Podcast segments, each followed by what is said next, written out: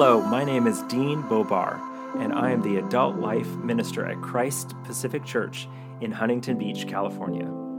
As a church, we are seeking to cultivate a vibrant community of faith, hope, and love that follows Jesus into the world so our neighbors may also experience God's goodness. You're listening to our Year in the Bible podcast. If you'd like to learn more about us or to subscribe to this podcast, visit us at cpchb.org. Paul wrote to the Thessalonians about 20 years after the crucifixion and resurrection of Jesus. So, in the span of two decades, the good news of Jesus had exploded into the Roman Empire, into modern day Turkey and Greece and Northern Africa. The church's early expansion in this kind of short order, sometimes against all odds, is testimony to the power of the Holy Spirit. This movement had caught fire from the moment the Spirit descended in tongues of fire in Acts chapter 2, verse 3. Amazing! Holy Spirit, please fuel this kind of explosive growth in the church today. So, Paul wrote to the Thessalonians sometime between 49 and 51 AD, which makes 1st and 2nd Thessalonians the earliest of Paul's letters, perhaps with the exception of his letter to the Galatians. Galatians might be earlier. But if Thessalonians is the earliest of Paul's letters, then these letters are the earliest writings in the whole of the New Testament. And interestingly, or ironically, it's the theme of last things that's so prominent in these first letters. We read of Paul's time in the city of Thessalonica in Acts chapter 17, verses 1 through 9. He was there for three brief weeks, teaching in the synagogue, as was his custom when he came to a new town. And clearly, something powerful happened in those three weeks.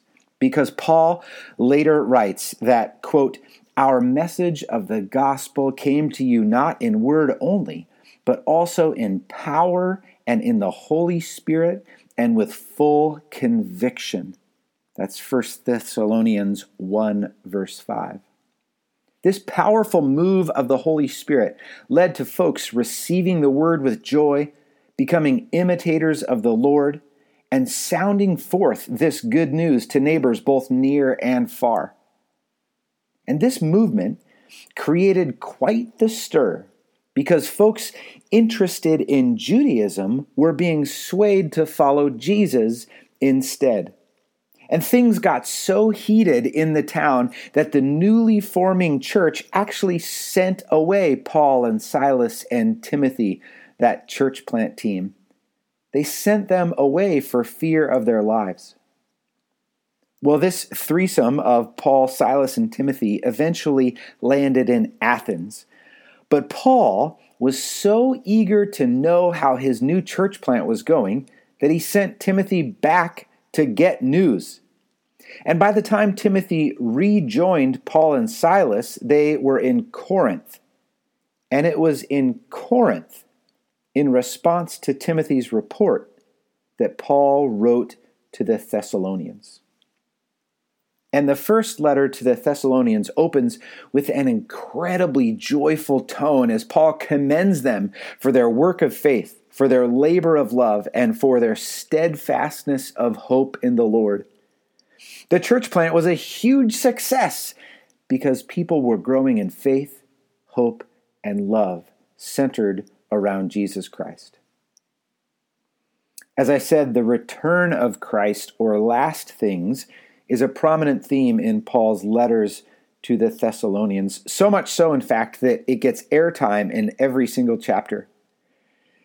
It seems, as we reconstruct the situation based on the letters, it seems that the death of some of those in the Thessalonian church had led to some unsavory suggestions about their eternal destination, which in turn led to unhelpful grief and even hopelessness.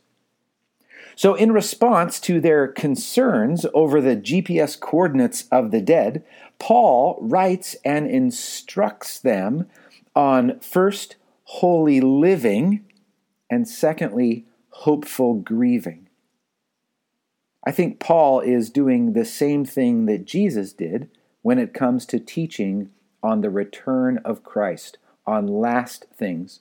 And that is this rather than focusing on the unknown timing and details of Christ's return in the future, focus on your manner of living in the present. This is what Jesus does in Matthew chapters 24 and 25. Besides, Paul says, as followers of the risen and returning Christ, we do not grieve as others do who have no hope. That's in chapter 4, verse 13 of 1 Thessalonians.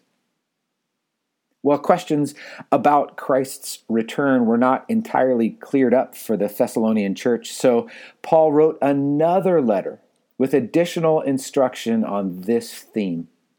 And given the confusion in the church today about the return of Christ, it might have been helpful, Paul, if you had written a third letter. But these two letters will have to do. And friends, they are great letters. So happy reading. And by the way, P.S. At this point in our year in the Bible journey together, you may be feeling some fatigue, or maybe you have fallen behind and you're thinking of giving in. And I want to invite you to allow the words from Paul to encourage you. Forget what lies behind and strain forward to what lies ahead. Press on towards the goal for the prize of the upward call of God in Christ Jesus. That's from Philippians 3 13 and 14.